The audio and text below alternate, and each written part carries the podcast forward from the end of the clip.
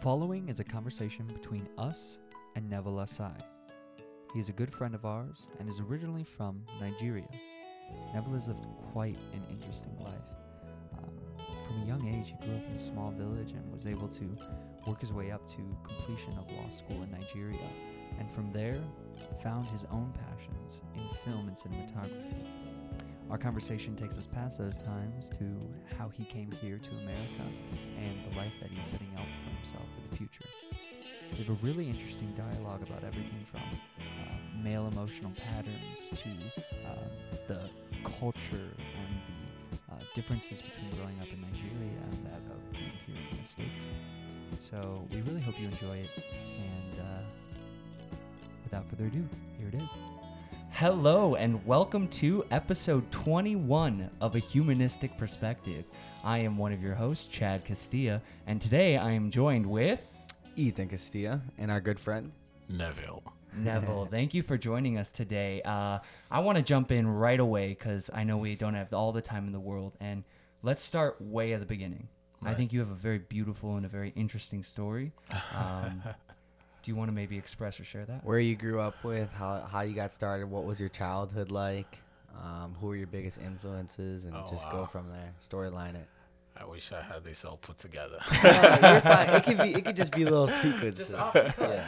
yeah. well, um, I'm from Nigeria, and uh, it's been quite a journey, you know, growing up. Uh, I was raised by hand by my grandmother, you know, because uh, my parents were separated early in life, know, and uh, so my my grandmother started teaching me, you know, how grandmothers raise you, you know, to teach you all the good morals and you must be a good boy kind of thing. Were you were you like a rebel child or were you a good boy? uh, I was in between, you know, okay. because I like to have fun, but you know, I I also like to impress my grandmother, you know. So I do a lot of uh, little dodgy stuff behind her back, and you know. But she raised me up in church, and uh, awesome. she actually instilled that culture of going to church and having to know God and you know have a relationship with God and Mm-hmm. so that started pretty early in my life you know and somehow that has guided me over the years because that never left me you know so awesome. in everything I do no matter how much I play no matter how much I get involved with life and all that that faith that was instilled in me still comes out one way or the other, you know, because it's all part of my structure, Wow. you know. Yeah. That's awesome. So you were, where, where, what was school like? Did you go to a private? Did you go to a public school? Um, back home in Africa, most people went to uh, public school because, especially during our generation, private school was not the in thing then, you know. yeah. uh, the school system was a bit okay then, you know, because uh, um Nigerian educational pattern was structured according to the British system, you know. So um, we had that kind of upbringing whereby everybody must learn good English, you must learn to speak well, you must, you know, all that stuff. But Did you, from a young age, like, what were your, what was your perception of America? Was it like something that you were like, oh, I need to go oh, there and oh, visit? Oh man, America was like a land of glory to everybody growing up. Really? Yeah, it's like where all your hopes and dreams could be. Right. you know, like you know how you think about heaven. You know. A lot of people growing up in Africa. Then, if you like, I remember uh, when we were growing up, when you see people that travel to America come back home. They were looked like like yeah like gods man. It's like they went to heaven and came back and so that's how we appreciated them that much, you know, growing up like little kids, you know, especially when you see children um, that were born in America but are Nigerians when they come back home, always looking neat with all their, you know, they're putting on jeans, putting on canvas, very brand new canvas, and mm-hmm. and we look at them and be like, wow, when will I be like this? You know. Did they, you did they, you they look like You people you see in the movies. You know, like Sure. everything you see in the movies, you're seeing it. You're seeing them putting them on. You know, you'd be like, wow, Wow, it's I, I wish. like, Yeah, I wish I can go to America someday. You know. Did you? Did your siblings like? Did you get? A, did you have? You had siblings. You still have your brothers and stuff like that, right? Sure, sure. I How many siblings did you grow up with? Six. We're six in the family, so I have five siblings. Where are you in that uh, age range? I'm the first, actually. You're the oldest. Yes. Really? How is that dynamic for you? Well, actually, growing up, I didn't really grow up with my siblings. You know. Okay. And was that Yeah. due to the split of your parents? Exactly. Mm. You know, because when my was that hard when you were? It was. It was. It was very difficult because, you know, when you don't grow up with your father and mother together, Mm-hmm. you know, the the influence of the father is not there. yeah, in in the male role. And for me, especially, the influence of my mother wasn't so much there mm. because who I really knew as my mother was my grandmother. Right. Mm-hmm. you know and because my mother was very young at that age she had to fend for herself. She had to you know mm. because my mother gave back to me when she was like 18 years. Oh. You know so she had to start life all over again after me she you know and she was in school so she got remarried and mm. started a new Do family you do you speak with her now? Or? oh yeah we we love each other i can't do without my mother now because awesome. growing up and how I grew up and everything, I began to appreciate the. Was there like a moment in time where you had to maybe come to terms or be like, you know, I recognize that this happened, but it wasn't necessarily my fault. It wasn't her fault, or there's Right. no bad feeling. Like, was there like a, a moment where you had to transition that in your head?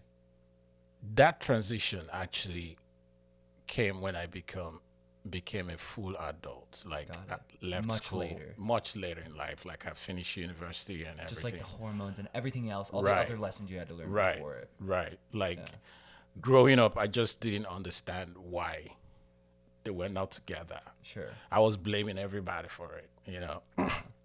but Who were Especially- the role models and figures in your Oh. life other than because you had your grandma? But I'm sure like who were males you were looking up to? Oh, like, I- did you have? I had I had this uncle who was a Supreme Court judge. Oh, cool. Yeah, and he was like my father. You know, I saw him. He was the father figure I knew because at some point I started living with him. You know, so all the exposure I had in life was from him. You know, mm. like he made sure I was in school. He made sure I studied law when I was in Nigeria.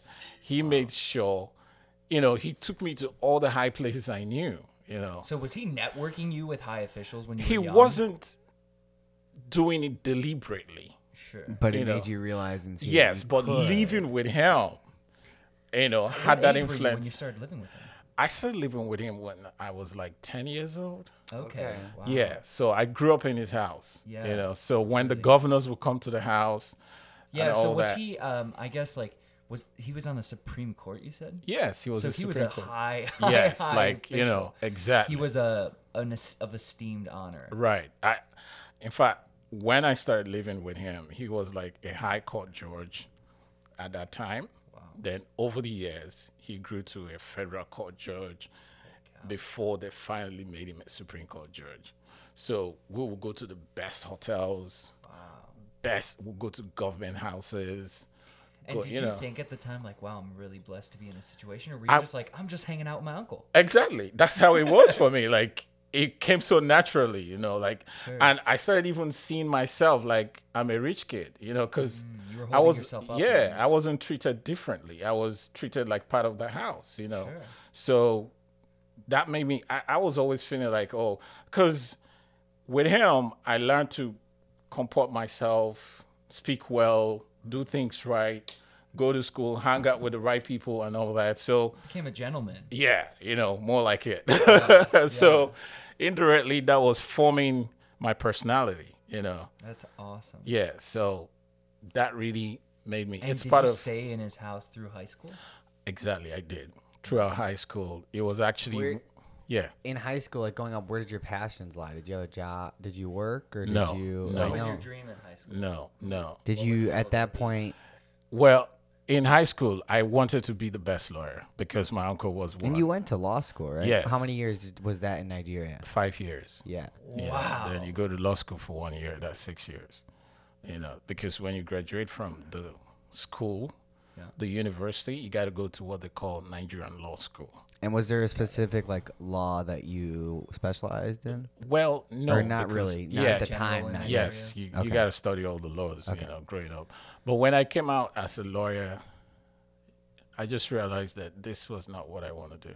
Hmm. You know, that I was just doing it because of my were at uncle. this point? I was like 24, Okay. you know. And, I- and I think feel- people that's not feel- like a bad thing. You know, Yeah. like I think you could still like not know what you're doing even when you're Yeah. 50 and redo your whole Yeah. life. You know. You know, Like, I, I realized that early, you know, like I realized that I wasn't, it, it wasn't really my passion, you know. I just figured that I was just doing this because my uncle was, you know, it so- made him happy and It made him of very- you, and exactly. that probably made you feel yes, very good. Yes. Do you still but- talk to? Is your uncle still here today? No, he's dead now. Okay. You know, it's been a long time. Yeah, Yeah. But so, but I thank God I studied law. Yeah.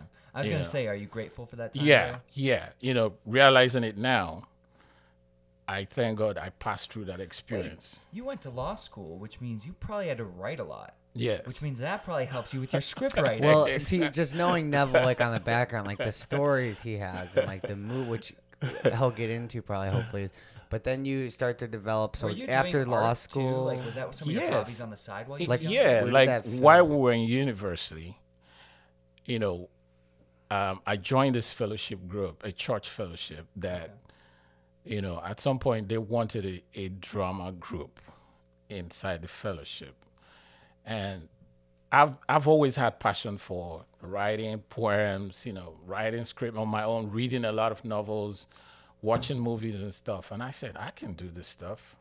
So we started training. I, I had a friend then. His name is Coyote.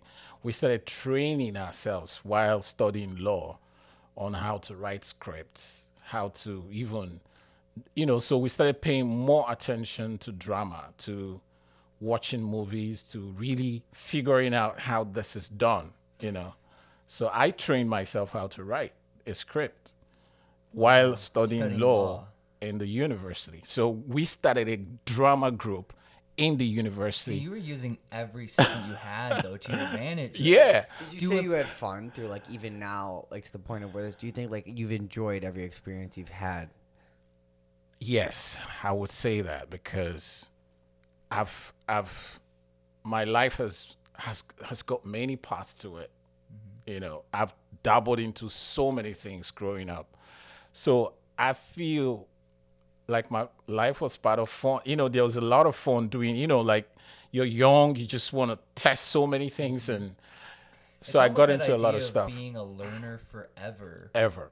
is the job. That is Yeah. the best. As a matter of fact, that's why when I came into this country, I knew I couldn't practice law immediately. right. And I said to myself, what is it that I can't really do? You know, so, and of course, one, once you come into this country, especially Nigerians or Africans, one of the fastest way to get out of that poverty line, you know, or to get a step, you know, higher mm-hmm. from doing manual jobs is to get into nursing school.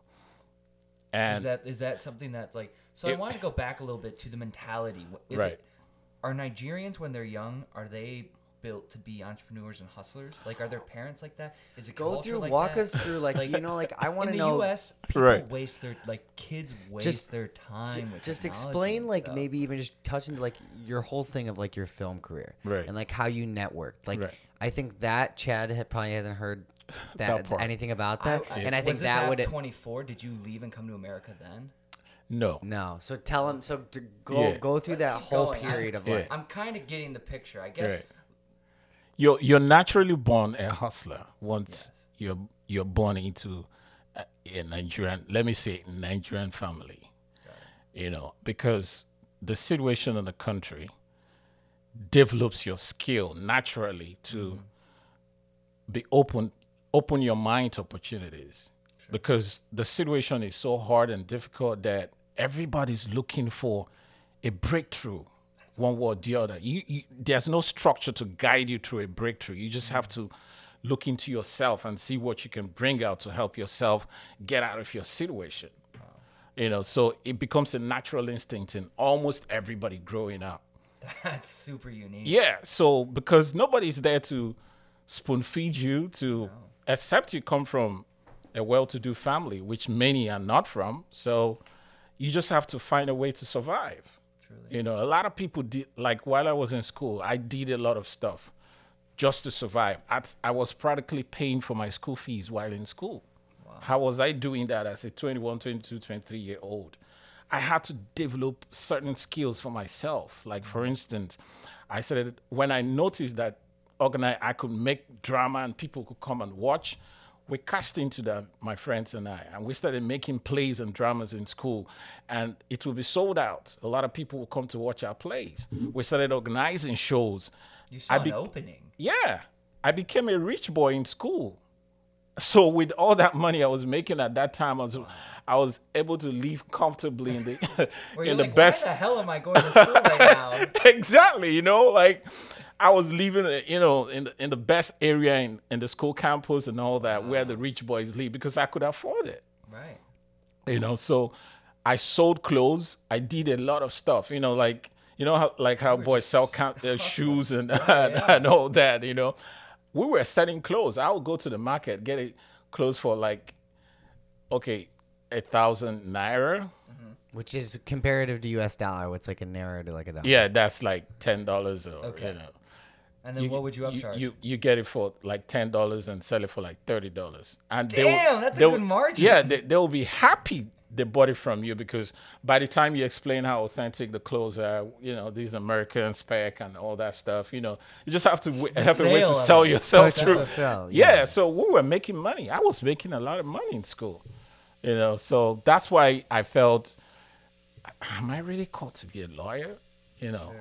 I just discovered that filmmaking at that time was my passion. And guess what? Let me tell you how my filmmaking experience started. yeah, let's go there. You're When- 24. yeah, I had finished school. I just came out fresh from school. yeah, you're like, what I the had hell? I had the the first son of my uncle, you know, uh, the Supreme Court judge, was a musician. His name is Charly Boy, and he was. I said to myself, if a Supreme Court judge's son could be a musician and he's making it, why can't I follow my passion and make it? So, I will instead of going to court, I will go to his studio to hang out nice. to you know and he'd be like what are you doing there i said uncle i just just let me be i like to be around you and see what's going on and that was when one day i think that was fresh out of school i'd written a script a film script. About what? it, you know it i actually wrote it based on some of the experiences i had in the village growing up. Wow. you know some of the uh, medical stories that were told you know and all that. I, I put it all together and some stories about my village itself. So i put it all together because the best way to tell stories is to tell what you know and what you've heard and what you know growing up and your experiences they make the best stories you know so i put all that together and watching nigerian movies i'll be like I'll watch the director's name, watch the producer's name. You know, like when the movie has ended, Oh yeah, yeah, yeah. You're. I'll keep watching. I'll keep. I'll see That's all the it's Really names. starting.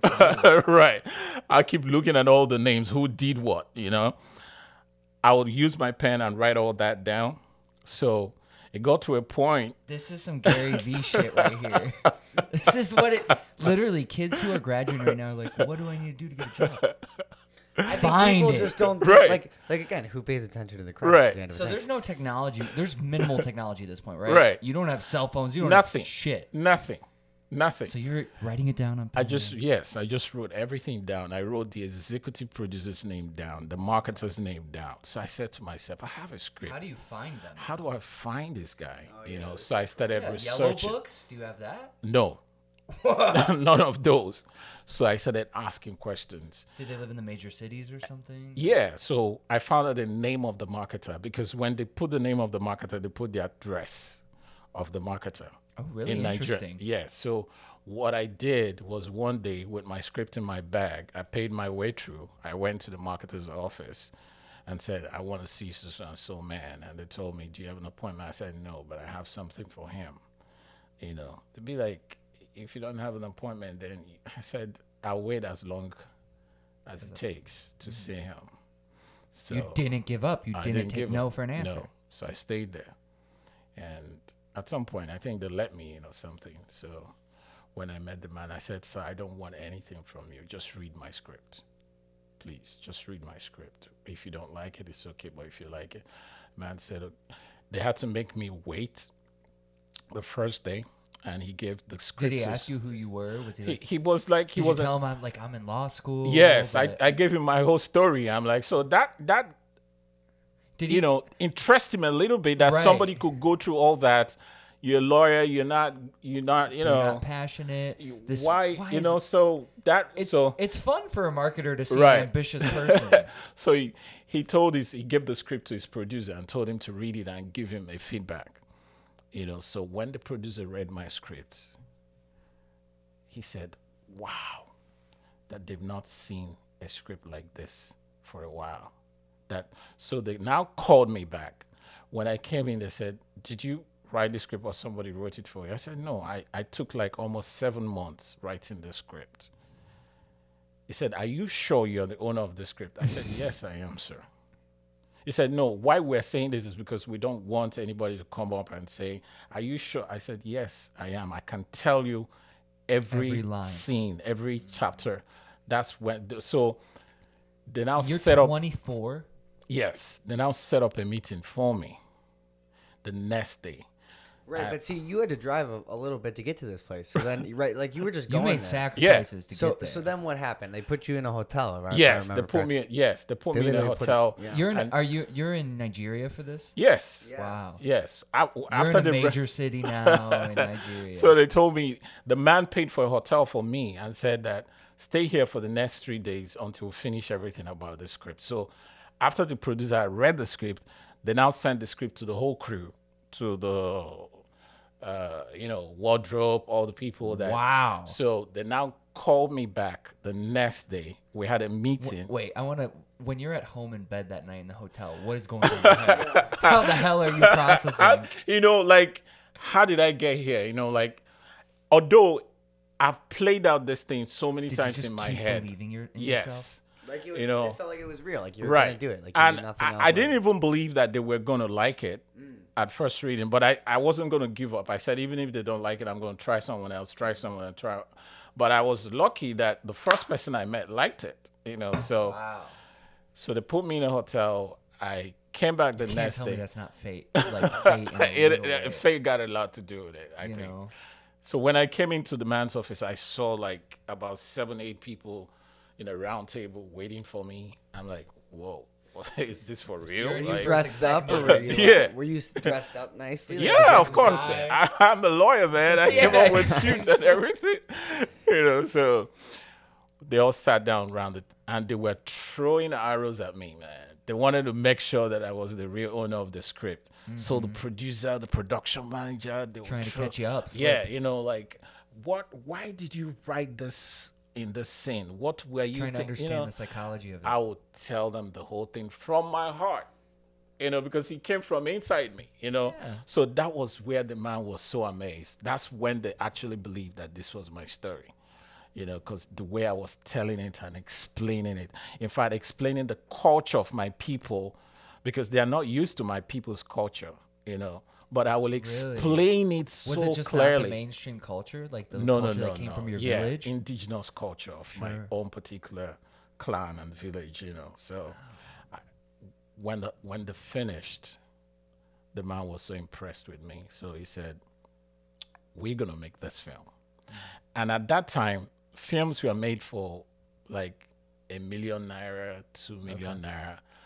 But because it was a, a big budget film at that time, this film was made for like 5.5 million naira so at we're talking time. like five hundred thousand, six hundred thousand dollars, right? I don't know the equivalents right now. I was just assuming. but off the then this the was like this was like 15 years back. Yeah. You know, so that was a lot of A money. while. That no, That's yeah, based money. on Right. inflationary price. That's Right. probably Right like now, that'd be like five million five a- million Yeah, dollars. Right. they're like doing like Right. a five to six million dollar Right. indie film in the U.S. Right, U.S. right. Yeah. You know, so That's huge. it, it was a wonderful experience for me. You know, did you premiere it? Li- eh, did you get a big premiere for the movie? Oh yeah, it, we premiered in different cities. You know, we pre- even in my village because of it was about my culture and everything. We premiered it in my village, and that was How was that an explosion. For, oh man, I, I felt like Did you cr- like cry or like was It- it, overwhelming? it like- was it was my closest shot to Hollywood, man. Yeah. you know, so I I became famous overnight. You know, like this little boy from little village. You know, Yeah.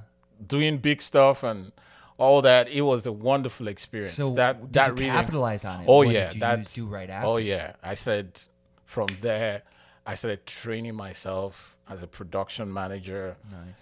From there, I Were you on set during the filming? Oh, yeah. I was- I They was- didn't cut you out. They didn't do that. No, I was- exec move. because I don't have any experience at that time. They gave me a production coordinator and script supervisor at that time. You know, because it was my script, and when they want to ask certain questions about certain scenes, They I have to come. you, yeah. Yes, you know, but the director, the producers, they they were all there, so I was there with them throughout the shoot. You know, right after that, because of you know my knowledge of law and everything, I started as a production manager. You know, helping them organize, do other stuff. From there, I became a producer. I was a producer over the years under the same guy. Did you know, How the- many projects did you produce? I did more than fifty films. Holy crap! How many I mean, years? you okay? And then yeah, Yeah. like I, even How from many there, years were you there producing with them? From 24 to Yeah, I I was in the industry for over fifteen years before I came to America. yeah, how, how long ago did you come to 24 America? Like 30. I've been I've been here for Wow. like three years now. Three years. Yeah, That's it. yeah. So like he lived like a- it's basically like you lived a whole life in Nigeria. Of course I did. And then came. Now you went to. If I'm there's so, so- much to get into, Holy but he, he's lived a lot to be honest. What about the school? Now, am I, if I'm right, did you what you? was your had- favorite project of the 50 projects? Um. Other than yours. Other than yours. Uh. How many films after that did you write and produce there? I can't even count it. I can't even. I don't even remember. Sometimes they play my movie. I'm like, oh, that's my movie. I'm like, you know. What is it like to be a producer? Bec- what are you doing? What's your Oh role? my god! In fact, I wake up every day still want to be a producer. It was, you know, like filmmaking comes so natural with me that if you catch me, uh, that's one thing I want to be caught dead doing. You know, like it has become so much of my passion that no matter whatever I do, I still want to be a filmmaker. You know, like that's what I love doing.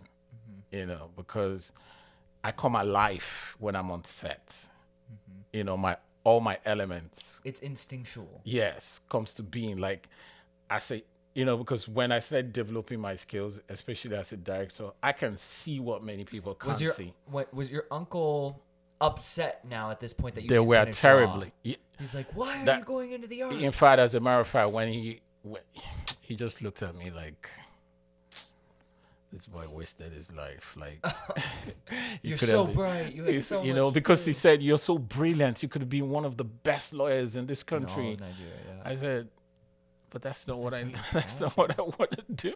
You know, Right. he was so disappointed in me that he brought me up this far just to leave him by the wayside and go into filmmaking. And because filmmaking wasn't a trendy thing then, you know. Sure. It, it was something that uh, dropouts do, and you know Ah, yeah, yeah, yeah, that yeah, that's yeah. the way they look. Because in Nigeria, you must be either an engineer, a lawyer, or a doctor. You know, any of those. So if you say you're coming in with filmmaking, really, you want to be a laborer, you want to be, you know, you know, you want to suffer the rest of your life, you know. yeah, yeah. So they don't look at it as. But right now, it's the in thing. It's what people, you know. I mean, Now being an artist. yeah, is- you know. is huge. So it's it's it's amazing. Yeah, it's so it's been a wonderful journey so far. Did you? Now you went to school. Did you go to school in, out in L.A. for filmmaking? Yes, at some point, um, this was I think in 2015 or uh, thereabout. You know, the country, the president then, you know, uh, decided to pick the young uh, filmmakers that are very good in the trade and uh, train them. You know, open up new opportunities for because they started seeing that the industry was booming in the country and we're generating a lot of income for Nice. for the country at that time. You know, because when you look at the margins and the How numbers, famous were you at? Uh, w- Like, are we talking like you were a superstar or just people Well, knew you? well, I I, Like, I like to remain like- humble okay, about so- that because sure. there were a lot of filmmakers. Let me. I guess uh, like if you went back now, would you Right. still have the same reputation? Yes, because you know we've sowed our seed in the industry, you know, Sure. and uh, of course we've paid our price and uh, Hmm. We've built up networks over the years. So that doesn't just die off like Right. that. Yeah, Yeah. you still can latch can on leverage it. it. Yeah. Yeah. you know so i can't say i'm a superstar because there are bigger filmmakers too in the country but at least if you mention my name somebody will say oh i know him you know Wow. Yeah. That's cool. That's really really cool. so in 2015 the president sent us to ucla there, there about 3000 President of Nigeria? Nigeria? yeah about Why?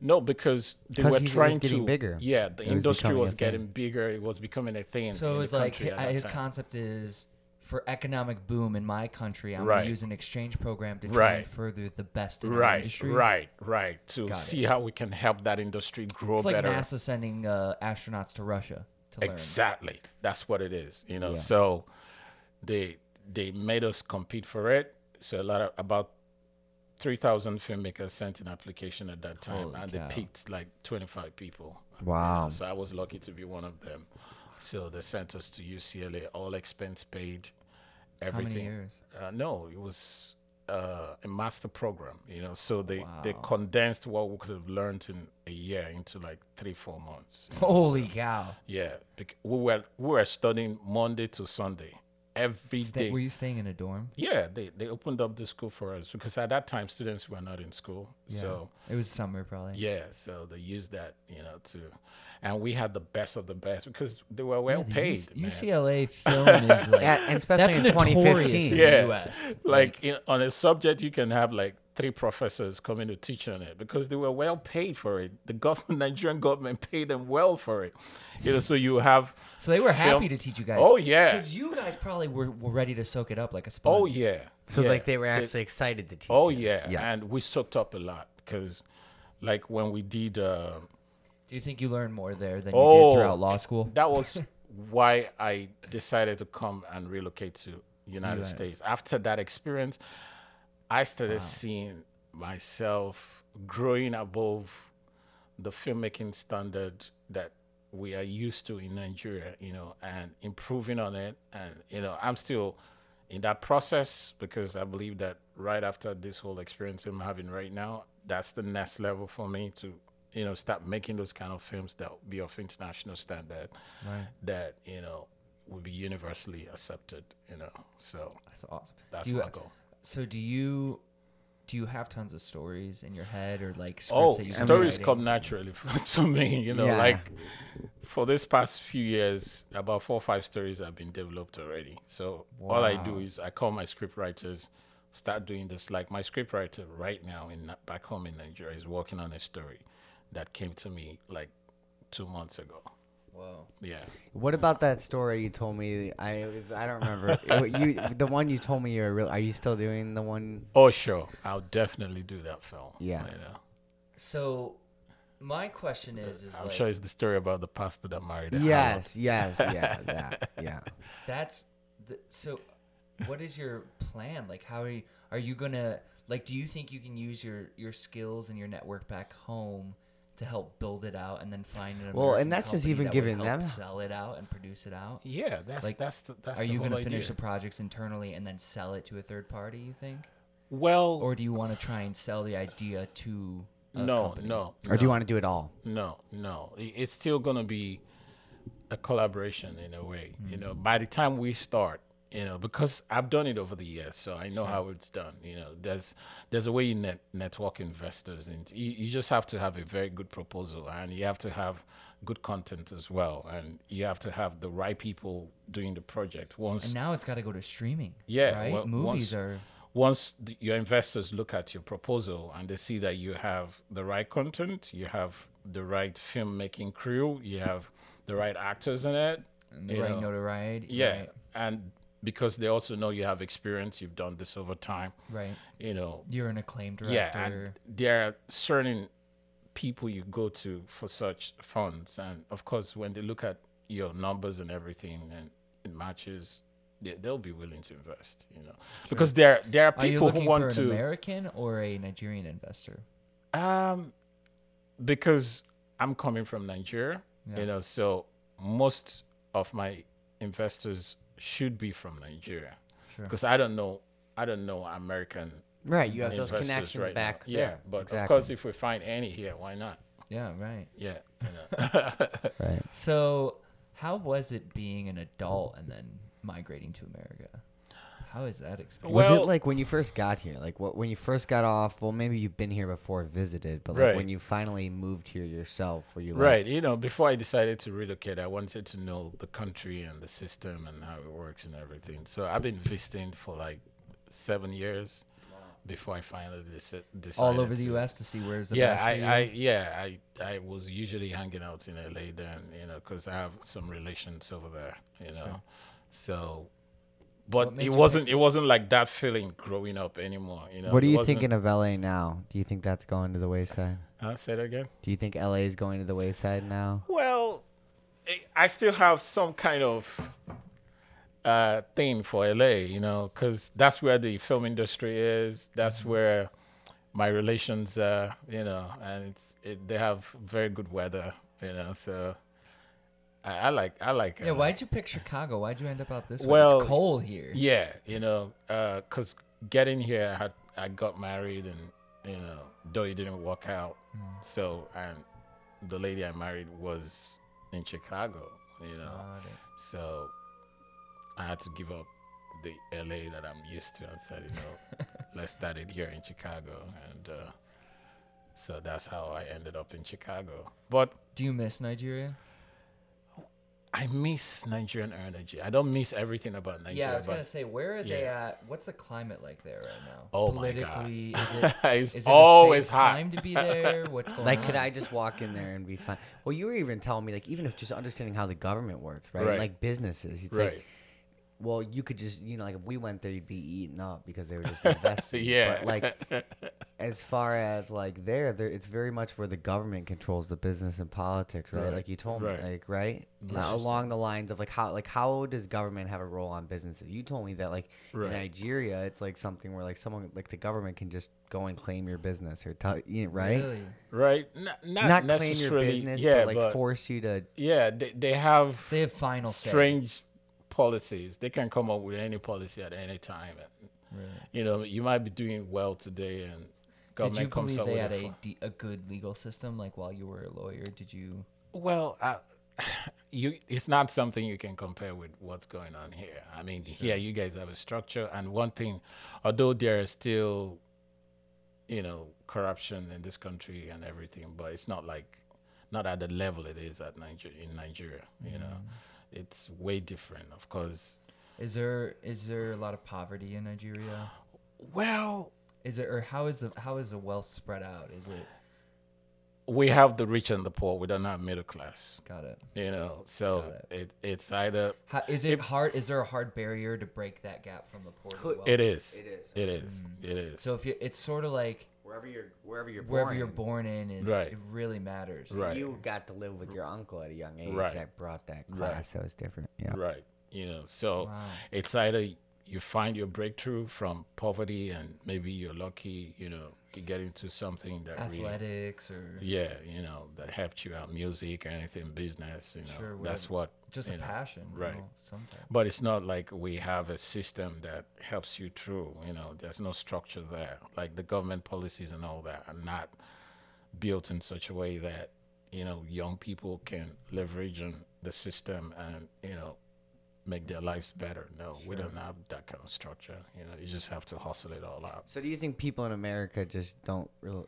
tend to realize how good we have it here? all the time? Honestly, honestly, because if you, that's why most Nigerians here do well because They're just when- so blessed. Yes, they they you know somebody who never had opportunity and you give him the slightest opportunity, he'll make the best out of it. He appreciates opportunity. You come here and there's Yeah. so much yeah, opportunity. but when you're born in opportunity and you've never seen none. poverty, you've never really seen how difficult a system could be on, or you know, you, you don't appreciate what you have, you know. So that's the difference, you know. So, but I know that most Americans, you guys are very smart too. If, if you're thrown into a kind of situation and you understand, you know, the difficulty, you know, how to live life Yes. amidst difficulties, I, I'm sure that will also prepare you to become a better person. Yeah. Yeah, Hundred percent. I think yeah. that's that's a universal lesson. Yes, it's a universal humans. lesson. Yes, It's because humans w- we adapt Struggle to is what grows us. right, It's what empowers us. I Right. feel like. absolutely. You know, Mm-hmm. like if you, if you've known poverty all your life, when you see an opportunity, you appreciate it, no matter how little. You And that's something too. Like when we were young, like we were always told every opportunity. take yes, it. take it. Never say no. Right. Because you don't know. Right, And like for you, if you had never gone to law school, right, who knows if you would have ended up at go- going down to the city and showing them the yeah, script. I and think it is all- about Right. just taking those opportunities, leaps of faith. Like Right. I had like even just thinking like when I started my swimming career in a sense, Mm. I was just walking through a YMCA and like I want to swim, and then my parents just let me do it. and they did, you know, and then it just started. It's just like seeing something and then taking it. Mm. You know, you shouldn't get overwhelmed in the sense of all these things because no, you're not gonna be able to accomplish everything. Mhm. There's gonna be so many ideas. There's, you know, even businesses along the way where it's like, yeah, I could have done that, and of Mm. course I probably could have found a way to make it successful, but Mm. no, I chose this path, and it's Mm. like appreciate what you have now, exactly. appreciate in the moment, and I think those are just things you forget about. You know, like for me, even growing, like just starting to realize this stuff now Mm. allows me to like, Right. No, like we're. I'm so grateful even to have the opportunity. Like, just like we were talking about before we even started, we, as young people right now, can build a whole production setup, and it can be housed in a little Volkswagen car. True. And like before this, analog, you were carrying around all this heavy equipment. True. You True. needed men on men to. You know what? all. You will never appreciate believing Hmm. until believing is all you got. That's powerful. and and I say, I like I say, I my message, my thing, like I said, was always believe, and it will be. Yes. Like I just like from me and my mom, we've had like my swimming career. It was just whatever it was. I just set anything in my mind, and if you could believe it, and Right. believe you you are capable of doing that. you know, in. Nigeria, you're pressed so hard against the wall by the system and the structure Adversity. that all you got is believe. So that's why we appreciate believing in ourselves so much. I love that. You know, you because you're so trait. pressed that you don't know how to get out except you believe that that's all I have. That's all I can do. That's all I can that's the only weapon I have to use. Sure. That's why children in this country I wish, you know, there could be an exchange. like a like a kind of like a boot camp or something. yeah, you know, and maybe they could mix up with some of these African kids and understand how their mindset works and why they do what, what they do and how they do it. And I think that's just being cultured too. Right. Like again, it, it's being so immature. Like even thinking of my age and like not understanding where these differences in people have come. Right. Right. Like there's so little I know about just y- even you alone, but it, Right. it opened my eyes just Right. hearing the different stories. Right. Like that opened my eyes to grow up. Right. Yeah, you can experience culture through either. and that's just understanding a or very others. little Right. bit of it you Right. know so it's like if you were to fully develop it's like Mm. just soak in all you can you know Like when they say that people, like during this COVID time, they say, oh, a lot of people are going through um, mental pressure and all that. We, a Nigerian will look at you and be like, really? COVID is giving you mental, Mental pressure. pressures? Like people are losing their minds over COVID? Come to Nigeria. yeah, right. Come to Nigeria when every day of your life is like having Losing COVID. mind. Yeah, every day of your life is struggle. You It's so deal with you deal Right. with mental pressure every day of your life. So is there uh, a is there like war leaders or gangs or do you We- guys we- have something like well, of course, there it is all of, everywhere you go. You know, Yeah. there are always people who feel they should control others and stuff like that. Like Yeah. we have this Muslim sect called Boko Haram back home Mm. in Nigeria. You know, they're always terrorizing people and doing all kind of shit over there. Mm. And of course, we have youth gangs and It, are women? people. What's what's the what's the uh, male and female?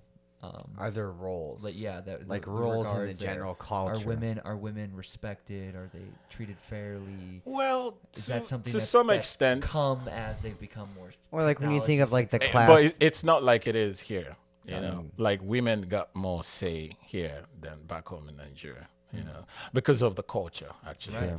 You know, but everybody know know their place. Sure. You know, know their duties.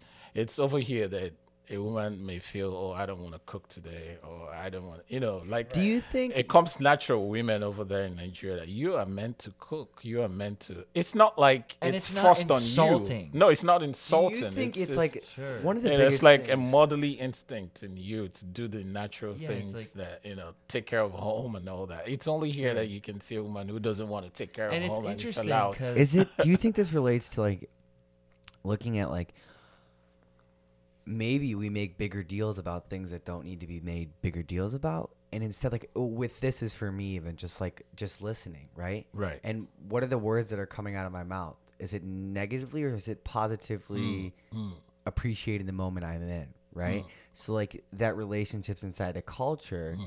is it more we just put this shade around it to make it like having those places and responsibilities may not be bad. I think it's just how we verbal verbalize it and Right. Explain it maybe. I don't know what I'm trying to get there, but it's more of like just thinking like the way if I were to say certain words to have a negative Im- Impact. impact, Mm. right? That's different rather than like appreciating thank you for what you're doing and just it being a common courtesy knowing like hey thank you yes that is your role that's all you know Right. maybe uh, I'm not saying there has to be like select roles in what you do but like Right. maybe we just over Yeah. overdo all that like, and, you know like when people like when there's right people d- talking about like you know w- women rights and, and men rights like, Yeah. some of that sure but like th- there's a point of like are we just making a bigger deal out of something that's not there and maybe Mm. i'm offending people so i don't want to say that because that could be very harsh but like i'm thinking that in my head right now would that Right. make sense at all or no Yeah, you know, like if you should relate it to where I'm coming from, you know, women are being appreciated over there, no doubt, but they know it, it comes natural to them because how of how they were brought up, you know, certain they fit into certain roles naturally.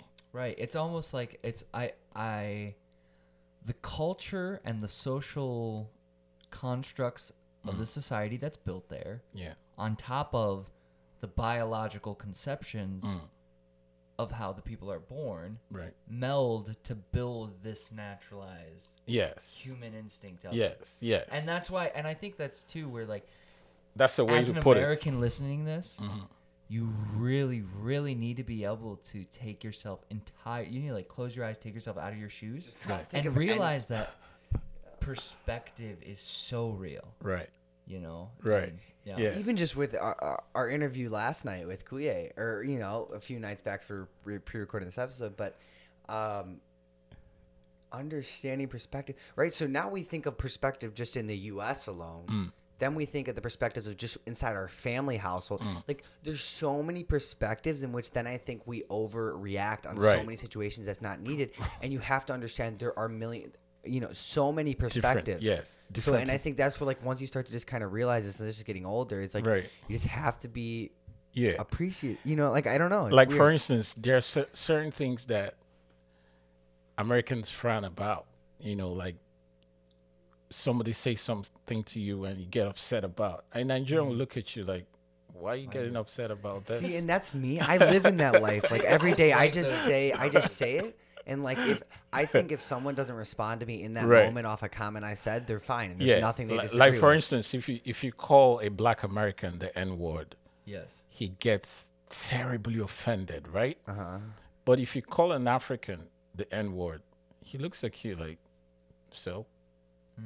Because he, he doesn't have the Right, 'cause, like, experience. well, Yeah, what he that? he, he never had the black american experience of what you know the history of all that came with it you know what i mean. Oh, so that right. perspective is different Yeah. You know, so he doesn't feel the pain and the pressure and all that that, that a black American will I, feel. I wanted to actually ask you about this. So I've Right. heard that sometimes, like, you know, like it's the same thing too with like I noticed with Hispanic cultures. Right. Like every Hispanic culture and where they are in their region thinks Right. something else of the other ones. yes. Is there is that contemplation? Oh, yeah, yeah. American Right. uh, black people and then African black. Oh yes. As a matter of fact, at some sometimes it looks like it, it, it takes a lot for a black American and an African to relate very well because their experiences are not the same. You you as a white guy might look at them and say, Oh, these are black people. But in between the black American and the black African, because their cultures are also different they don't they don't really see them they don't enjoy the brotherhood that they should if it were a black american and a black american Right. african some africans see black americans so as interesting. they see them as they're very proud and very arrogant Mm. you know and the black americans see the africans like you guys are a bit dumb you know like you're not you're not smart enough Mm. Like you know it, like you know sort of like a almost like a third world. Right, like you know, your culture and everything made you a little bit slow. You know what I mean? Sure. Yeah, you're you know- yeah, you're like not catching up fast. and we're in 2000. Right. So that's why. so- Interesting. that's why sometimes it looks like the African, uh, the African man wants to prove himself that he's smart enough than you, that he's smarter than So you think. compensate. Exactly. So in education, in wherever he finds himself, he's tr- he's trying to prove a point that I'm as smart as you are, Right. even though you think I'm not. You- you- so that kind becomes a kind of motivation for them as well, living in this country because they are trying to compensate for, you know, that perspe- perception you have about them. You know, Sure. because really the truth of the matter is, if you put everybody at the same level, give them the same level of education, level of opportunity, you see that almost everybody is the same. Like Yep. the smart ones, i- it's not a function of where you're coming from. If you're smart, you're smart. You know, like mm-hmm. it comes natural. Some people will understand it. It doesn't matter your culture. It doesn't just because you have the same level of opportunities.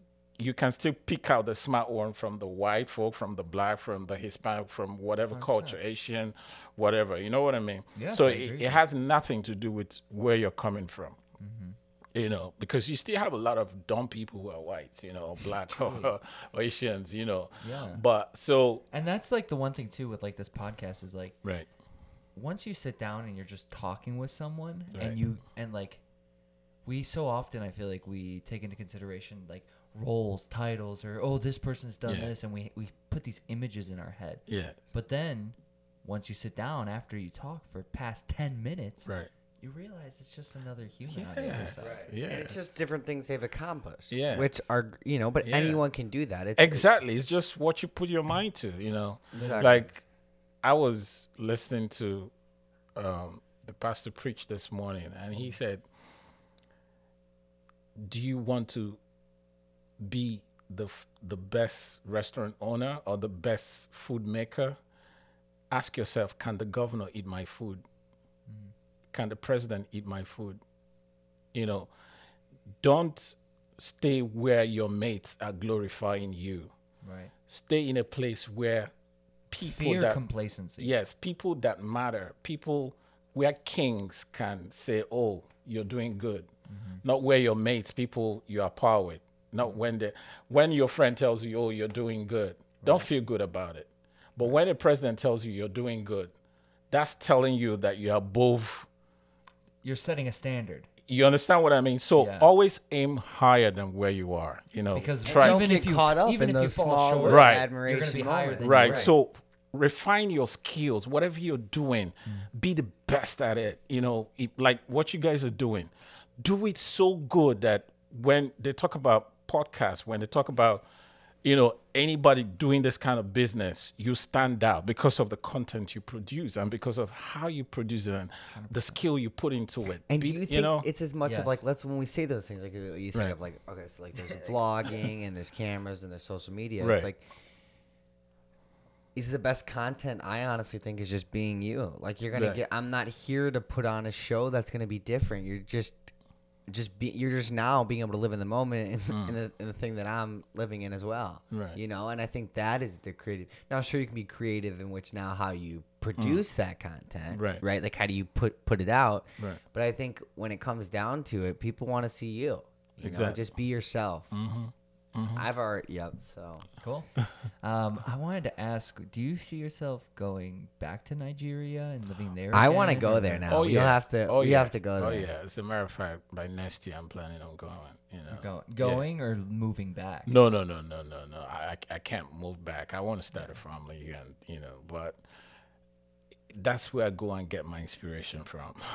Right. Just know. to go back and feel that power. you and know, like, and I also want to make some impact in some people's life over there in the country. So I may have to. I'm still thinking about it. Maybe through this film business or something, structure some kind of exchange. You know, that also make That impact on people's life over there. Because I believe in the young generation. I believe that you know there's a lot of potentials out there. You know, I think there's can- empowering your youth is so great. I think Oh yes. I think that's why there, we need to have more people that come out there to empower your youth Yes. and like realizing that you can have different perspectives. And I think sometimes Do the youth in Nigeria right now have the means of accessing technology where they Mm. Oh could, yeah. where they could hear There's internet even in the most remote village in yeah in in That's Nigeria. awesome. You know, internet is everywhere. It's a global village, brother, man. Wow. you know, so as a matter of fact, you'll be shocked that most Nigerians consume more foreign content than you do over here. do people I, I believe I would that. believe that. I, why is that? That we understand culture with other worlds? Is it because it's blocked in our areas, or do you just not search that, or I like? think we're oversaturated here. I think so, and also because they're hungry. You know, they Right, it's want two they- different perspectives. yes, You're living two yes, different lives. You know, th- they want the the wow thing, the new thing. What's happening in America? What's making them so special? What, you know, so they're consuming a lot of content. Like oh, when I was in Nigeria, I knew so much about America. You know, I knew everything about your politics. I'm always watching. Do CNN, people I'm laugh always- at us sometimes with like silly stuff? You know, like politics. So, like, you know, like, like, is America why I in other people's eyes so funny? You'll be shocked because that- if you go to a, a lot of like um what like uh first first world cultures Right. outside of the US and Eastern Europe and stuff like they think Right. Americans are idiots. like they're like they're fat, they're entitled. they, they just feel you guys are lazy you know Yeah. like you know you don't know the opportunities you have you know Sure. like you'd be I- shocked a young boy in, in nigeria knows so much about america and the politics in america than an american here you know like when they see this whole trump saga and everything going on they be and like people just don't understand how we've got be, been able to become so lazy so quickly because we are so young as a nation. well it's not your fault Right. it's not your fault. It's you know, like it's like a boy who is born into wealth. He has Right. ne- he's never been hungry for one day. You know, you, you wouldn't understand that you you don't even feel like you're in wealth. You know, you're just living your You're life. right. Like, Yeah. but until you become hungry, that's when you know. Oh, so there could be wealth. There could be, you know. I think it's so important to it changes s- your perception about life and so many things. You know, like you guys feel, oh, we're living our lives. We're Americans. How do we But- consume that diversity, or how do we? How would you say? Like, what's the way to show that? Right, like someone that's growing up and living in maybe a, a, a privileged house, meaning that they there's no stresses or worries about any financials or Right. roofs over their head or any of the normal necessities. Right. If you grow up in that environment and you're always you never have to worry about that, Mm. when do you ever see that diversity? Like those people just would never realize that there's anything harder than that, Right. or Right. live that moment and how they would react. So, like Right. it's like how do we Right. get that diverse? We it's need to it's through that out. exchanges like this, you know, like Talking, when when I start raising my film. family, my children will be going to Nigeria every year. Yeah. I want them to see how people live there. I want them to appreciate. It. As a matter of fact, if I have a kid here, and you don't obey my rules, I'll send you back to Nigeria for at least one year, and I'll make sure you have no access to anything luxury. you know, so Right you appreciate what you're having. You know, Yeah. I've seen a couple of parents. That's how Nigerians over here discipline their kids. You know, they send them back to Africa and make you go through some hardship. By the time you've been through that for one year, you'll be running, Mom, please, I'll be the best child you will ever have, you know? Because, man, you, you don't appreciate what you have until you lose it. Truly. You know, and that's what's happening to America, you know, and that's why you see uh, countries like China trying to catch up, you know, and they are catching up so fast, and you know, even faster than Americans because Americans have been living in this wealth and living in this largesse that they don't appreciate that you have to consolidate it, you have to, you know, package it in such a way that it, it you know, it stays there for a long time. But if you look at Chinese economy and how they are growing it, They're you know that these people are hungry. Yeah. You know, they, they're appreciating whatever they have. If is it science, is it technology, they you know, they become the best in it. They want to that's why you No, see yeah, these um all this, you know, hacking and all these things going on. They want to be with like you guys. You know, they they want to have what you have. But because you have it so much, you don't appreciate it. And that's why when look at them, go to Chinese economy, go to their car industry, go to, you know, they're developing so fast and they're generating a lot of wealth more than the and it, American it helps too that their government controls a hundred percent percent of of who's yes. does and goes where. But you're Mm. totally right. It's like it's that chess game of they understand the importance of long term economic dominance and Right. that by investing in today and not being maybe the most powerful Right. up front today, I can be tomorrow. Mm. and that's where I think we. It's like that that saying of like, the second you think it's not going to get bad, mm. is the time when it's going to fall. And I think that's where America is. Right. Right. It, it, it's in that point of where it's like it's so good, and you think there's not going to be anything bad that mm. comes, and then all of a sudden when something does, you know, mm. That's a good lesson too as a business Look owner. at- you look- can never become Yeah, look at America used to be the superpower of those days. I tell you, America, America is living in past glory. Mm-hmm. Go to all African countries. Nobody's talking about America anymore. Mm. Even the Chinese government have learned to invest, Invest in all these oh African my gosh, they have so much. They're building a whole railway. yes, They're building a whole network, a they- economic system. and It's a Silk Belt. To America is not even seeing China. it yet. They're not catching up with all these things. They're taking over the world gradually.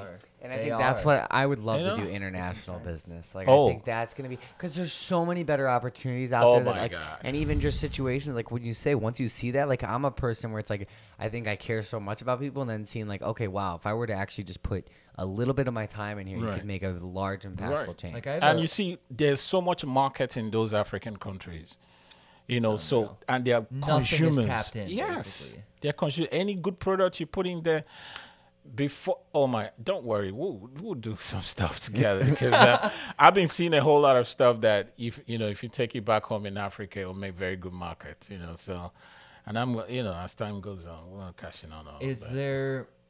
How is the the job opportunities for people to stay economically afloat and doing that? Is or is that just something how hard you seek for it? But then again, in Nigeria, it's like okay, you live in two different things, right? So Right. if you're on a lower caliber, you're not gonna, you're gonna, you have only certain jobs that Right. you're probably gonna be allowed to get, right Uh, well or not necessarily. there's diversity too you know you can try anything but the the structure it's not that you know you, don't have the kind of opportunities you have here like here you can do two three jobs and but it, those kind of job opportunities are not there in Nigeria. If you get one job, you hold it strongly because you might not have another one for a long time, you know. Ah. So the dynamics are so different, you know. Over here, you there's a structure where you can build yourself, but over there, you have a job you don't even know you might lose it tomorrow, and if you lose it, there's no other way you can get another one, you know. So What it- would you it's so different. And here you can actually say, in the next five years, if I continue doing this, I can build myself. You can actually structure yourself out. Over there, it's not like that. It's mm. it's you know the dynamics are so different. You know because you might have the capacity, but you don't have a structure. You you can't even plan through five years and you know remain within the spectrum. You know things a lot of things. Maybe government will come in. Maybe you you know and it's so difficult. You see somebody who is so well educated, he doesn't have a job because the system and the structure does not allow him or offer him those opportunities for him to express his degree and all that. You know. What what type of um, uh, what type of uh, government do you guys have there? Is it it's uh it's a presidential system of government. Yep. You know, um, but Is the same person been the president for a long time? not really. There's still democracy there, but it's not like it's practiced here. You know, Yeah. uh, it's a democracy where they could rig the election and get away with it. and then do they just they just have no the current governments have no intentions of investing in trying to The man, To bring more the man at the helm of affairs right now. I'm sorry to say, a lot of Nigerians are not impressed with him. He's mm. not even educated enough to know what to do. You know, but how because did it get there? the Media. politics is the rigging of elections and all that. You know, wow. I'm sorry, Nigerians. I got to be honest. you know, but Truly. yeah, you know. Do you have you do you have a lot of Nigerian friends here in the U.S.? Have you found a good community of Nigerians? Well, there are, you know, but I, I like to create my own path. You know, Yeah. I mean, I've been a Nigerian all my life. like so. yeah, you want to meet other people. You're like, yeah, Fuck it. You know, I want to. What do you think when you met, like seeing our? That's crazy. I don't know. What would you say is your largest inspiration? Like every day, like what makes you keep going? God. You know, faith is is very fundamental in everything you do because what what is your core? What is where is your strength coming from? You know, you got to fall back on something at the end of the day. Like when everything crashes, like what like what I told you earlier. You know, until believing, that's all you got. Yeah. That's when you. that's when you. Really I've been putting everything in really because you, when you start Yeah. to realize, like I believe heavily in my faith, and Mhm. I just give everything into, I put everything into God's hand. That kind of leads me Right. the way to go. Right. It, it- it forms a very fundamental core for you, you know, because if you really understand how God works and what the how the Bible has been structured, and if you really read and understand it, everything about life is in it, and it helps you propel a part for yourself. You know, it helps you, and if you walk in tangent with your faith, you know you just see yourself growing and becoming better you know like because challenges of life the the mind is built in such a way that if you if you don't have something that guards it or that protects your emotions and all that that's why you see people committing suicide and doing all kind of crazy stuff because they don't have that kind of core Mm-hmm. or something to fall back on that could hold them up when their Then when mind it gets so bad, Yes, when you so- think there's not another day, when there's no good, know, nothing in sight, Yes, you you fall on that, and yeah. then when you can't have something to fall on, it exactly you know Well, just believing It's that, god i- got I, you I get what you're saying. It's that idea of like when you're like I'm alone, I have nothing else. Mm, Well, not really. People who I guess have a really strong faith, right they're never alone because they'll always have that. yes Right. they always have that I, you I know. would think if you That's didn't have a faith, I think it'd be very I hard. think If this you're is the first time I've oh, understood yeah. that concept of right like I, I faith really for don't know how you would get through without faith. i'm telling you i've i've been through certain Maybe situations and and, and, and you, your faith can That's- be in this is certain really things. interesting because I never do this. I don't like when I'm thinking about when I I, had got a into my situation- darkest points. i had a situation at work recently yeah. that it was so bad you know like police was going to get involved and everything I, I didn't know my way out of it you know like i didn't know what to do i didn't know who to call i didn't know how to get through it you know like everywhere i looked looked so dark you know you're in a country where nobody is out there for you to help you through and you know Yeah. so you what do i do i had to go back to the only faith I have. I, I started praying. I started calling on God. I said, God, I said, you know, bringing out examples in the Bible, telling God, you did this, you did that, you did this in the Bible, you did this in the Bible. And even with my experiences with you in life, you've done this for me, you've done that for me. So I believe you can do this also for me. Right. You know, so, and that was the only uplifting I have. And guess what? Just as much as I believed in it, even with all the fear, with all the emotions, anxiety that was trying to shake me out of my faith or my mm-hmm. core, but because my believing was getting stronger, the more I try to communicate with God and everything, it all of it shifts starts. it shifts your perception from the problem to the faith. So the more you look at the faith and God, because you're not looking at your fear and anxieties and all that, at some point you start believing that they don't exist and they, they're not there. And the more you believe strongly on that, it begins to happen. That's how it is with business. The more you begin to believe that this thing I am doing, I'm going to succeed in it. I'm going to, you know, get past the level I am. I'm going to get better. Before you know, you start happen. It starts happening because It's crazy. I would say I would not be here every. I I honestly every area of my life where ever felt like it's gonna go down, I've Mm. then gone back to my faith, and I would say when I keep saying I'm shocked, like I say often now, like I'm shocked to see what, like kind of where I've come now Mm. and where everything's gone, but. When you think about it, it's that bottom line and not giving up on that faith and making that faith more real Sure. that's why I, I keep getting blessed. I think every time, you know, Mm. That's I it. that's how what I really relate Yeah, to. you know, because I think every at my hardest problem, my hardest wits, Mm.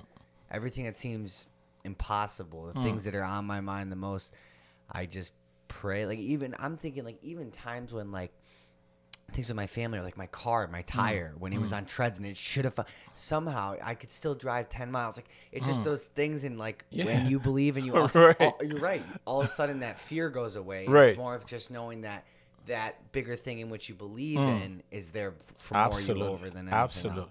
absolutely. You got it that right. That's that's just the way it is. Where do you know. see your next 10 years of your life? What do you, what needs to still happen? Well, What haven't you done yet that you I- have to achieve? I, you know, I You've set lived up. many lives. Yeah, in I, life. I set up goals for myself. Which but can I believe more in the process and in mm-hmm. the consistency of it. That's where I ask God to keep me, you know, that I don't lose focus on where I'm going. You know, I, I don't want to say, oh, in the next 10 years, this is what I want to do. This is, you know, because life is filled with ups and downs, you know, but that does not mean I don't have a plan. You know what Sure. I mean? But I believe more in the process. I believe taking it one step at a time, setting up the little milestones for myself. Achieve this first, get over it, set up a new goal, achieve it. You know, you know where you're going to, but believe more in the process and in mm. what you're doing now. Live more in the moment. Exactly. You know, get through it, take it one step at a time, become better at it, learn from the experiences. And as you're doing that, you just see yourself moving up, moving up, moving up, you know. But of mm. course you you got a target. You got, you know, you set up that high goal, but don't let that high goal. Be the end. Yeah, because sometimes if you don't get up to that high goal as you expected, if you're not careful, you just lose hope and faith in all the little processes. And, you know, because it's actually the little processes that takes you to the high goal. You know, it, it's your consistency and your diligence mm-hmm. in the little process, like the experiences you guys are having now. As you learn from it, as you become better at it, Hundred percent. you know, that's Even last night, like today, Yeah. I last night I did not, I didn't prep my gear right, Right, and I wasn't ready. right. But I knew that doing it last night and screwing up was gonna help make today way better. Exactly. That's it. That's just it. You know, you just have to. You're gonna make a lot of mistakes along the way. And I know. actually prefer, I prefer making mistakes Right. than my successes. Right. I feel uncomfortable That's where you in learn. successes. Right. It's where it makes I you feel, most vulnerable. I feel Right. really comfortable when I'm not successful. You know, I envy you guys because I wish sometimes I wish I'm 24 again. you know, so now is when you can make all your mistakes and get away with it. Yeah. You know, so now is your time to really catch up with those things that your heart is longing to do. You know, Right, because like let's say even if you go and make this ambition and you make this goal of like and it doesn't even go the way you plan, right? Yeah. Like let's say you reach out for this thing just because it's like it's like, like just because you took that opportunity or that try at it. Right. In the long run, even if it ends up not being Right. good in the moment, right. you're gonna learn from that like in the long for run. instance when i was younger i used to do a whole lot of stuff I, there was a time i went into the hotel industry i just went there for fun you know for the fun of it i said oh i, I want to know what really this hotel management people and what they do so Sure. you know i got into this hotel consulting firm and i started working with them it was a lot of fun i knew i wasn't going to be there for long because yeah, it wasn't but really like, my passion to, you were intellectually curious. i developed some kind of network there nice. with certain people that up till today I still have that network. Wow. At least I know how the hotel system runs. I can even go there and pose like I'm a hotel consultant, and you believe me because I have the experience. Right. right. You know, so no knowledge is lost. You know, so that's why when you're young, you know, put yourself out, do have fun, just enjoy yourself doing all those things that, you know, your spirit man wants you to do because God is using all that to build you and make you whole because of where you're going to, you know, because you need all that experience to make you a complete person. Right. you know like i'm glad i studied law. I'm glad you know because like for instance if you bring a business agreement to me now i know what You're like, look, I, you got your ass covered. I know what to look out I- for I know would say- i know when you want to screw me up i can read it and Right. understand it many people might read it and not understand the no, language yeah, they of might it not understand the language or the Yeah. interpretive because you know? my my favorite thing because right now I'm going through insurance school. Right. I'm trying to get licensed in the state of Illinois. It's understanding what they deem the definition of that verbiage as, right and then understanding how we interpret that definition in the context of many scenarios. And I love that. For me, the nitpickiness of that right is so fun. because that could screw you up you It, it so can. That's how like because they're so lawyers are so consciously aware Right. of the proper ways to phrase Right. and to write clauses. And when you don't, and one thing about knowing that is, even if you don't understand it, you can say, you know what, I need to f- research on this word and you know, or ask questions about it. yeah. But a layman would not want to do that because he doesn't even understand what Yeah, he he's doesn't reading. care, You know, yeah. yeah. yeah. So interesting. that's why this is the time to soak up all kind of knowledge you need you know because when you when you start getting older you might not have all that opportunity again at that point you sh- you should start consolidating on the knowledge you built you know while you were young and of course there are so many risks you can't take anymore you know it has to be calculated risk because you got family now to take care of and all that so everything is a bit more structured No, Yeah. that's why that's why too I'm like right I'm being very, very conscious right now Mm. of not taking on too much in my personal life right because I know that like right now, like Patrick Bet David is a guy I follow heavily. Mm. He's an entrepreneur and an uh, and he's an immigrant from uh, I forget I believe it's Israel I believe or somewhere somewhere like that. Uh, but he so wholeheartedly like uh, what were we just talking about? This concept of of uh, relationship when uh oh you're in your personal life Mm. you choose to not focus what i was relating this to was like Oh, when- damn, maybe you'll grab it from this but like in relationships when i think of like even just someone having like a girlfriend or or, or, uh, or a spouse or whatever that's going to be right? It's like mm. yes, it's like that- thinking if that person's not there building you you know that that what I was going- relationship needs to be very specific in mm-hmm. helping you in that nature right now. Exactly. otherwise i think you don't need that relationship. Exactly. and until you're willing to let that go and realize until i let this yes you may care about that person and that's fine you can still Right. care about that person that's great mm-hmm. but you got to realize that at the end of it you have to live for yourself. Yeah, You know, that- and you that's have- why and in this time and age, it's you know so it's good to be in love and all that. Like, but if- I you- think if I it's, want a it's this love. There's so many love out there, right Yes. but you got to choose the love that you want. that will help you yes. with who you are, that agrees with And your personality, going. And at And that that- time right? yes. so like see and that's and the that thing is you helping you go to where you're going. right But, uh, if wanted that to- love is not doing all that for your love, dude, that's not the kind of love you need at that point. Right. There might be portions of it that is the right love you need, but Right. it's not entirely. Yes. It's not the Sure. whole. It- it- you know, it, and do you think it's bad that people say it has settle to walk hand in glove yes. with who you are. It's complementary. Love should be complementary. If it's not, then it's not Yeah. really. Patrick what you Bet need. David, what I was getting at with that story is when he was 22, he told himself, I'm done with the outside world. I'm going to, re- every second of my life, I'm going to be working towards one of my goals I want, doing what I want. Hmm. And if I'm not there, I'm reading or I'm with family. Hmm.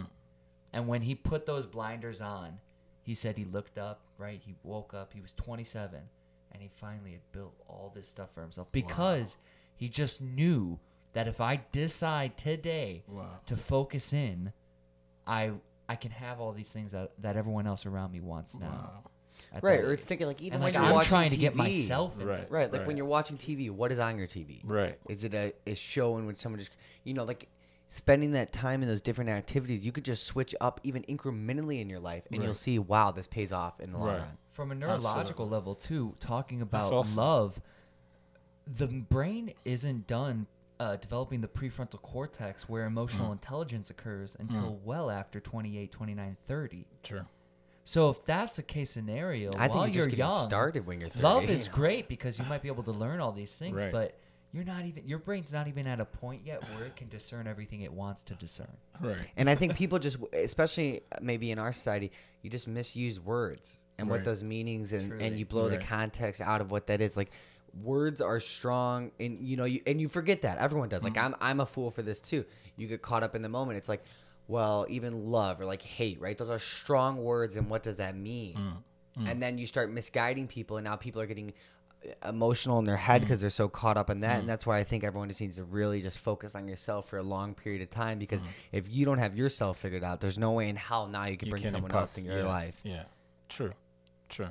so And that's why we also need some level of faith and God in us who helps structures us. Because what God does in you is that He helps you build yourself.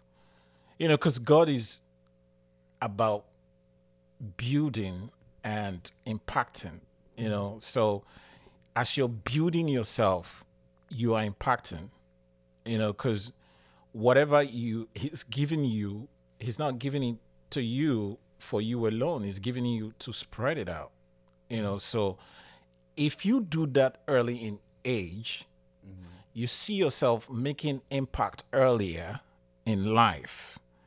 You know you see yourself building yourself early enough to start impacting life even at 21 so you might be 21 but you have the mindset of a 28 or 29 or 30 because you've matured so quickly because you structured yourself right early. Mm-hmm. But it takes a lot of people so much time and age to figure that To out even realize that you need to structure. yes yeah and again i think you know, that's, that's, just, where I people I and missed it sometimes it's way easier you know, because I, I didn't know all this growing up. If I did, I would have been a lot more better person than I Oh, am. Do you're you not think it's even joking me. easier- I was talking to an 18 year old last night who blows me out of the water when it comes to structuring their life, and I'm like, oh yeah he's It, but what does it do? It makes it's driving me. I'm like, I cannot be 21 years old and not at least be at the same level. And like the nice thing is, is like a lot of our habits did correlate, and I'm hmm. like, that's a positive habit you need. But it it's a constant reminder that I'm aging every day. Right. There's some young buck who's gonna be just as good, just as strong every day. Right. So and what that's you, where I think it's, you gotta got to realize like you're not going to be the best ever. You can't think like hmm. that. You ever you have to think as when we say thinking of each other as equal, that's thinking of everyone's equal at every moment, right? Right. Because eh, they could be talking about they- you know someone may be important in a whole different another aspect, and that's where I think everyone's equal. And you might be good in a certain world, but and that's where we're talking about those bigger people. Like look, look, you think of Gary Vaynerchuk and those different influences in our life, but when you hmm. come down to it, bottom line, they're just people hmm. right? It's not like they're anything superior to you. It's just someone that's experienced more and they're willing to share. So now Right. get your lazy ass up and work, you know. But, but um, I think it's also it's easier to go like in the route of like sometimes it's easier not to believe in your faith because that may be challenging you mm. and that may make you very uncomfortable. Mm. So instead, you're gonna go with the route of opposing that faith mm. because it's easier right now in the moment Right. Right. Right. but I think like when I think of like my faith, it's where God has an unwaveringly love, right? Well, He'll always be willing to forgive and let you in in certain in- instances, right? But He'll always let let you back in if you truly had those good-hearted intentions. Right. And so then it's sometimes easier in the moment to do that. But I think just realizing like that uncomfortable that that time like i keep saying like when you're uncomfortable in the time mm. where it's easier to go another way go mm. the, uh, the opposite way that's harder because mm. that's what's going to allow you to mature you know and learn learn the most Yeah. There's no one way to it. what would you say what are we coming up on a Yeah, we're, we're we're coming up well over two hours now. Oh, here, wow. So so before we get going though like i think uh, what what advice could you give for someone that's uh maybe you know around 18 to 30 give them inspirational advice one thing No, if, if yeah, if, the, if someone young is listening to this, maybe even someone who's in Nigeria Mm. who doesn't maybe know what they want yet, but they know they want something for themselves, right? They have that drive, like you're talking Mm. about. What can you give them from your life or your experiences? One piece of wisdom that they need. Well, it's not much, but the core thing is believing. find out who you are. What is your call? Why am I in this world? What am I made for? What am I supposed to do with my life? Let that be your life search. Mm-hmm. You know, because when you find it, every other thing falls into place. So work hard on yourself. Beat yourself so hard till you beat out who you are. Mm-hmm. You know, because when you beat out who you are, that helps you in your belief and in your structure. And, you know, it, it, because when you believe that I'm supposed to be a journalist, it helps you to begin to research on journalism and be the best journalist you can be. But if you don't know who you are, you see yourself doing so many things that is not relevant to where you're going. So, but first of all, you got to search yourself, believe in yourself, and be the best. Hone your skills, whatever you're doing, put your heart to it. Do it like your life depends on it. Because when you're burning yourself in that furnace of life, when you're killing that body, when you're putting in that time, when you're putting in that energy, everything you guard into that thing you believe in, I don't care what it is, it must come out like gold. It must shine at some point. You know, because what you have as, as your skill, when you hone it, when you when you prepare it, when you put it in that furnace, when you burn it, that's what attracts people. Because one thing about life is that people want to look at something that they don't have, something that shines, something that is glorious, something, you know, nobody really wants to identify with your suffering. People wants to see that glit. You know, that's is the glit that attracts them. But how do you get to the glit? Is by, you know, Going through the glass. exactly Going through going the through the dirt. fire you know And I- so believing in yourself honing your skills I, I tell everybody i see that's what takes you to your success land. And also be disciplined enough and also be honest. Because if you're not honest what happens is if you build your Honesty. skill on deceit people cannot believe in you. And people don't want to be deceived. And at the end of the day, people see right through it. exactly. They see you might not know they see through it And But it's your, easier. your helpers those investors invest on your honesty and in your skill mm-hmm. they don't want to, because you know a lot of young people do businesses and you know they, They, some they of them do it because I think they want the end goal of Yeah, they're monetary looking at- success. They're- exactly, you they're know. thinking that's the American dream is to get that Fresh Prince of Bel Air. right you know but if you if you put your mind on that you, on that you're gonna miss it you know because you start Like, doing that's- that's- taking a lot of you start making up a lot of stories that you don't have you know? Be honest you know if you don't know it i don't know it. Teach me you know? If, if you don't have it i don't have it. Can can we walk without me having it? Can we you know don't build ego or images or start small. Do whatever you can you know just stay humble. God locates those kind of people and sends true investors to you that will help you with your dream, you know. And whatever you're doing, like in this time and age, bring it out. Let people know. Talk about it, you know, because the Bible says, get a vision, write it, make it plain so that when people see it, they can run with it. We have internet these days, we have social media, we have everything that can help us sell our skills. So the more you put it out there, people are looking at it like what you guys are doing. Someday you might be shocked. Somebody might offer you that's your podcast. Can do you mind selling it to me for 1.5 billion dollars? Right, yeah, you, you never- know what you- I you mean? really never but you never know. You and, know. And the cool thing is, is like it's, it's like, just it's I'm we're doing this because we love it. You know, Right. you don't do it because you're trying to achieve Right. an goal. right. Right. Do what you love. And I think Yeah. just with that, like Yeah. you said, if you can believe and make that your life goal, realize that's not something that has to be right now in the moment. Right. Believing in yourself and realizing these things is a life journey. Right. Till the day you die. right. And I think without that, Neville, it's been a pleasure. I appreciate it. Thank you so much for being on. Can you? Man. I want to give you an opportunity to plug anything you want. Maybe Instagram, Facebook. Where can people find you? Could they find your works? Um, Yeah, well, I've been hiding away from all that stuff right now, you know, but I'm still on Instagram casually, You you, can- know. yeah. But I know that a time is coming when I'm really going to plug into Okay. all that. Yeah. And Cool. because right now I'm just, you You're know, getting going. yeah, underneath the radar. Sure. Where can people trying to find do- you? Like, do I'm on Instagram. What's your name? Uh, at Noble Neville. Noble Neville. Yes. Okay. And without further ado, that is the end of episode 21 of a Humanistic Perspective podcast. Uh, check us out on all your major streaming platforms. We post every Monday, Wednesday, and Friday. And without further ado, our family, just believe in it will be. Peace. Peace. Bye. Have a good day, folks. Yeah.